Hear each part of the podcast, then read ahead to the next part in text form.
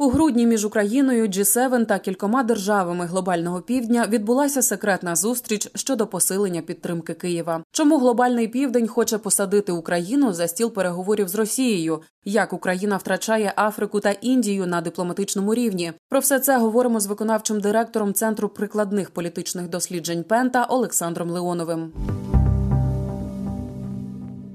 Насправді ж е, ці переговори і переговори з країни глобального півдня, з країнами європейськими, з партнерами, з, з усіма ведуться паралельно по багатьох треках одночасно. Чому саме до цієї зустрічі була така прикута увага е, журналістів, так і тепер, щоб повідомити про цю секретну зустріч? Ну, власне кажучи, вочевидь, тому що вона була секретною, про неї ніхто не знав, і це можливість е, для того, щоб на е, правах ексклюзиву е, повідомити. І тут важливо сказати, що з одного боку немає ніякої зради в тому, що проводяться такі переговори. бо Давайте будемо чесними, що вони проводилися у разом з нашими союзниками по Великій Сімці, з Європейського союзу із залученням е, представників глобального півдня. Ну, власне кажучи, е, нічого страшного, і ми розуміємо, що для е, залучаючи нових союзників, ми посилюємо свої позиції. І важливо знову ж таки повторюся і наголошую, що участь в зустрічі брали наші західні союзники і партнери. Це означає, що ніяких ну знаєте зрад підстав е, не може бути. Але з іншого боку, ми маємо розуміти, що це є і певний комунікаційний провал, бо можна було повідомити якимось чином про те, що ця така зустріч відбулася. І е, подати свою позицію, бо зараз дійсно досить багато інтерпретацій. Е, І з одного боку є Блумберг, і російське ІПСО, і так далі. І тут важливо все ж таки розуміти, що комунікувати з суспільством, особливо з таких чутливих і важливих питань, вкрай необхідно. Інакше це робити інші. В чому була секретність? Ну там, так як повідомляє Блумберг, про те, що це е, для того, щоб там цим партнерам чи співрозмовникам було комфортніше. Чому е, цю зустріч не можна було зробити там публічною? Е, навіщо така секретність? Просто таке враження, що нібито ці перемовники не хотіли, аби Росія дізналася, що вони долучилися до цих перемовин. Ну, в тому числі і так. Хоча, знаєте, е, ну це досить дивний момент, оскільки ну, Росія, я думаю, дізнається тим чи іншим е, е, можливістю, що такі переговори були, і хто в них брав участь. Ну, хоча б тому, що зрозуміло де, і зрозуміло представники яких країн, наприклад, е, перебували в конкретному даному місці в конкретний даний час. Тому, е, можливо, на той момент е, це і була секретна місія, і тоді. Повідомляти не було сенсу, але згодом можна було сказати, бо з одного боку дійсно частина країн не дуже хоче, щоб про це знала Росія. І знаєте, тут питання навіть не тільки і настільки Росія, скільки, наприклад, Кит, який е, досить уважно стежить за ситуацією, який має свої інтереси і має е, країни, які е, орієнтуються на нього, в тому числі, наприклад, частина країн з Латинської Америки, та ж Бразилія. І вочевидь, що йому цікаво, щоб жодна ну, угода, жодна, жодні домовленості не відбулися без нього. Я думаю, і в тому числі тому Китай туди не поїхав, бо зараз не бачить можливості для того, щоб такої угоди досягнути. А наскільки Важливо в цьому процесі е, залучити Індію. Е, в Індії в цьому році будуть вибори, і очевидно, якісь політичні процеси все-таки зміняться там. Е, наскільки для України вигідно чи корисно, щоб Індія, як представниця глобального півдня, брала участь у переговорах по підтримці України, можна так сказати, не по мирних переговорах з Росією, звісно, але ну в Індії таке. Е, Я я пам'ятаю з початку повномасштабної війни про те, що навіть Україна намагалася викупити в Індії ще радянське озброєння, важке озброєння, в тому числі радянські танки, тому що багато там озброєння в Індії, і Індія їх не продала. І так само вона займає в цій війні е, доволі пасивну позицію, можна так сказати. Тому е, повторю питання: наскільки важливо все-таки залучити Індію до цих перемовин? Е, дуже важливо, і, власне кажучи, Індія це знаєте такий собі, така собі противага Китаю. Причому природня противага, вони є опонентами, вони е, мають е, суперечки, і крім цього, Індія це все ж таки демократична країна, яка і на рівні заходу протиставляється е, авторитарному Китаю. І зараз, е, в тому числі, західний світ е, працює над тим, щоб перетягнути остаточно перетягнути Індію в табір е, західної цивілізації. І для чого, наприклад, е, мова йде про перекидання, ну фактично переведення, релокацію е, виробництв з Китаю, і це вже відбувається. Наприклад, Apple перевело свої фабрики з Китаю в Індію, і цей процес набирає обертів. Тому для Індії це не тільки питання, знаєте, геополітичне, це питання і вигідне з економічної точки зору. Е, крім цього, ну ми бачимо, що російська зброя в Україні показала себе ну скажімо так, м'яко кажучи, не так, як її рекламували. А Індія має дуже великі зв'язки ще з радянського союзу з російським ВПК, і, вочевидь, є інтерес, е, щоб цю зброю замінити. Тут знову ж таки е, може бути співпраця з Заходом, і, е, врешті-решт, є достатньо цікавий проєкт Джо про новий був торгівельний шлях від Індії е, через Саудівську Аравію, Ізраїль і далі Європа, який фактично є противагою китайському великому шоковому шляху. І тут знову ж таки економічні і геополітичні інтереси. І таким чином е, є всі підстави сподіватися, що, врешті-решт, Індія все ж таки. Перейде на е, бік світлих сил і е, буде займати більш знаєте чітку і визначену позицію. Глобальний південь а, намагається переконати все-таки Україну, що варто а, прямо взаємодіяти з Росією, сідати за стіл переговорів і про щось говорити, домовлятися. А, зрозуміло, що Африка страждає від цієї війни так само, як і, і, і Європа страждає. Африка в чому? В тому, що е, ми е, не можемо довести. Е, буквально продукти харчування, зерно не можемо довести там в тому обсязі, в який, який завжди Україна поставляла. І е, були і неодноразово заяви і ООН, і е, зовнішньополітичних відомств про те, що е, треті країни вони прямо страждають, і там ну посилився голод від того, що не доїхало українське зерно через російські обстріли. Зрозуміло, що Африка хоче, щоб все було добре, е, щоб все поставлялося і щоб ніхто не страждав. Але е, все одно. Е, я просто не можу збагнути е, от цю позицію, так сісти за стіл переговорів. Е, чи е, Африка, ну і взагалі глобальний південь настільки далекий від реальності цієї ситуації, е, чи чи дійсно там просто у в Африці є російське лобі, яке підказує? Підказує, можна так сказати, їм посадити Україну за цей стіл переговорів.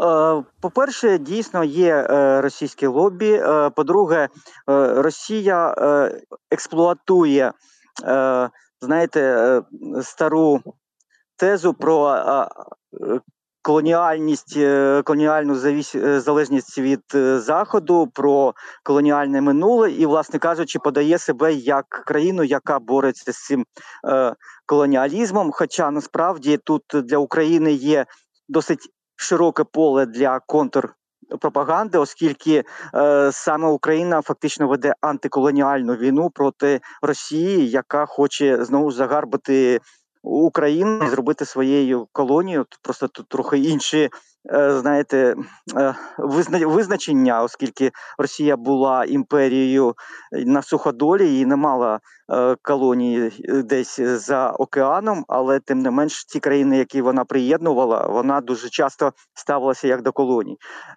І тут ми маємо розуміти ще один момент: що дуже серйозне лобі не тільки у Росії, і не стільки у Росії в Африці, як у Китаю, знову ж таки. І Китай тут допомагає е, на превеликий жаль позиції Росії, оскільки має свої інтереси в цій війні і має е, своє бачення, і, власне кажучи, має е, глобальну мету фактично переписати. Глобальний порядок денний, глобальну систему безпеки, і вже говорять про це відкритим текстом. І тут, до речі, великий привіт Е, Путіну, який каже про багатополярний світ, а Китай відкритим прямим текстом каже про біполярний світ. Мовляв, давайте Сполучені Штати, ми з вами домовимося про те, як ми будемо співіснувати без війн. У кожного буде своя зона відповідальності інтересів, і ми не будемо заважати один одному. Ну, власне кажучи, ми розуміємо, в чию зону інтересів відійде в тому числі Росія, якщо це станеться. Знаєте, мені здається, що до повномасштабної війни е, Росії в Україні ніхто особливо не звертав уваги. Я маю увазі ніхто з великих європейських прогресивних країн і Сполучених Штатів також не звертав уваги на величезний вплив Росії в Африці. Е, і вплив, наприклад, ну, економічний це зрозуміло. ВПК також зрозуміло, що там приватні військові компанії Росії в там функціонують і працюють також. Але ніхто не робив з цього ніякого великої трагедії. Ну окей, Росія там в Африці. Е, а лише зараз, лише зараз зрозуміли, що е, чим загрожує от таке такий вплив, і це російське лобі в країнах третього світу, і особливо в малорозвинених країнах, так. Та і в принципі в країнах, які там розвиваються, також. Е, тому, на вашу думку, так чому до Африки не було раніше такого ну такої уваги, як зараз? Е, я маю на увазі в контексті присутності Росії там. Ну, власне кажучи, взагалі до о, Африки увага була недостатньою. Про це взнають в західному світі, бо е, ставилися ну якось по старінки, як кажуть, як е, Сполучені Штати свого часу ставилися до Латинської Америки, де зростала. Е, застав вплив Китаю. До речі, в знову ж таки повторюся, в Африці достатньо серйозний вплив Китаю, і тому, можливо, на тлі цього впливу не звертали увагу на Росію, яка дійсно нарощувала там вплив, е, в тому числі за рахунок приватних е, воєнних компаній, той же Вагнер, який піднявся саме там, і, власне кажучи, е, цілі країни знаходяться ну фактично. Я не скажу під окупацією, але, власне кажучи, на контракті з е, цими компаніями, і вони забезпечують режими від усіляких несподіванок. Мені здається, от зараз особливо на тлі е, низки військових переворотів, в тому числі в Нігері, де е, Франція отримала такий, знаєте. Е, дуже неприємний момент, що вона з цієї країни отримувала уран, е, який переробляла, але от все це говорить про те, що Захід має зрозуміти про те, що не буває от маленьких питань в геополітиці, і треба вибудовувати ланцюжки, в тому числі з з можливим можливою диверсифікацією. Зараз, е, наприклад, Макрон був в Казахстані, і можливо Е, ми побачимо, що Казахстан буде переорієнтовуватись на Францію з Росії, бо Казахстан є країною, яка видобуває 50% всього урану, і вочевидь, що Росія е, переробляє десь 45% всього світового урану, вочевидь, тому що вона отримує з Казахстану, і саме тому досі проти Росатому не запровадили санкції, оскільки ну світ досить серйозно залежить е, від цього, і от треба не тільки е, звертати увагу на такі країни, як африканські, а і ламати от е, ці е, вже сталі, знаєте, ланцюжки для Росії для того, щоб у них було менше грошей і можливостей, щоб впливати на світ в глобальному плані. Нагадаю нашим слухачам, що говоримо з виконавчим директором Центру прикладних політичних досліджень Пента Олександром Леоновим. Говоримо про таємну секретну зустріч України і групи семи країн груп семи та е, глобального півдня. Я вас хотіла запитати щодо тому, що. Глобальний південь зараз має е, більшу, як на мене, для них проблему. Це війна між Ізраїлем і е, е, палестинським угрупованням Хамас.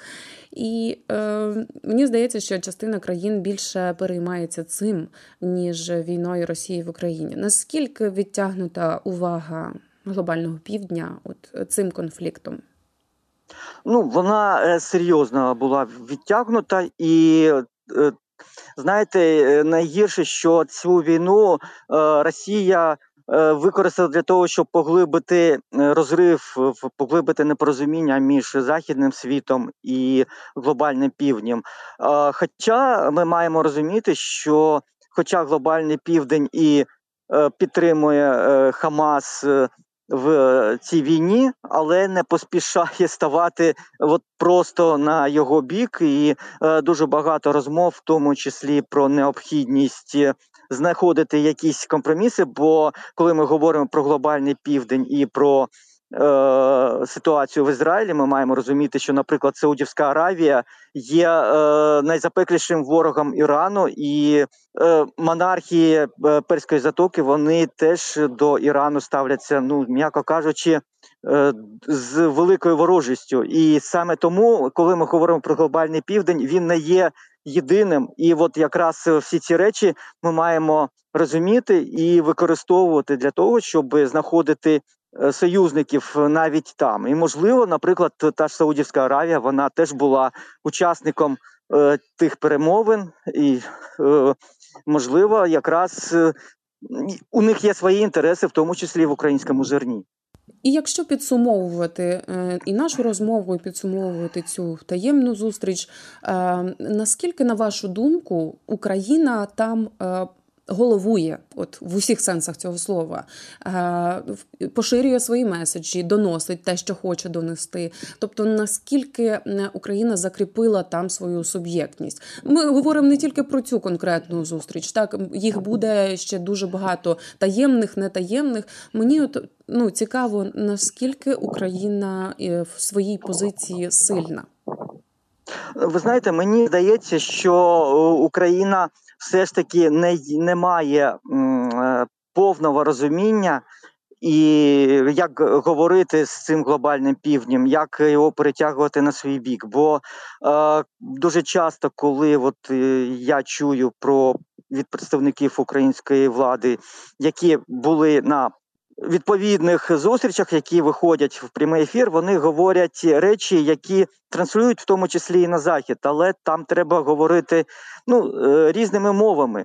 Глобальний південь цікавить е, скоріше. Е, раціональні речі і говорити про те, що Україна потерпає від російської навали. Ну, власне кажучи, їх це не дуже цікавить. Тим більше вони не не зовсім розуміють і іноді навіть е, не так е, роз, е, розуміють, що тут відбувається. Їх треба залучати, в тому числі через економічні інтереси, якісь раціональні речі. І з кожним треба працювати окремо, з кожним треба працювати дуже ретельно і залучаючи наших західних союзників, бо вони можуть суттєво посилити українські позиції. Вони теж зацікавлені в тому, щоб не сформувався оцей глобальний південь для того, щоб е, я наводив приклад Індії, е, його представники е, були на боці. Заходу, і бо ну зараз багато хто каже, що це нова холодна війна по факту, і тому дуже важливо, як на цій великій шахівниці, е, на чому боці будуть ті чи інші фігури. Тому мені здається, Україні є де що куди знаєте покращуватись і посилюватись. А чому? Ну чому немає стратегії, на вашу думку? Чому Україна не дивиться в той бік? Чому не винесли уроки, що там, де у нас білі плями, там одразу заповнює білі плями Росія своїм впливом?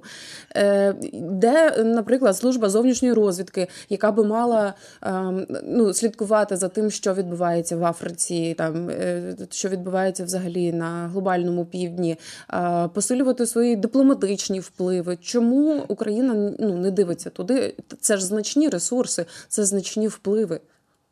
Ну, ви знаєте, мені здається, тут скоріше питання в тому, що на е, певному етапі е, зменшилась, причому суттєво зменшилась роль е, Міністерства закордонних справ, де є фахові дипломати, і якраз саме е, через них варто було посилювати роботу.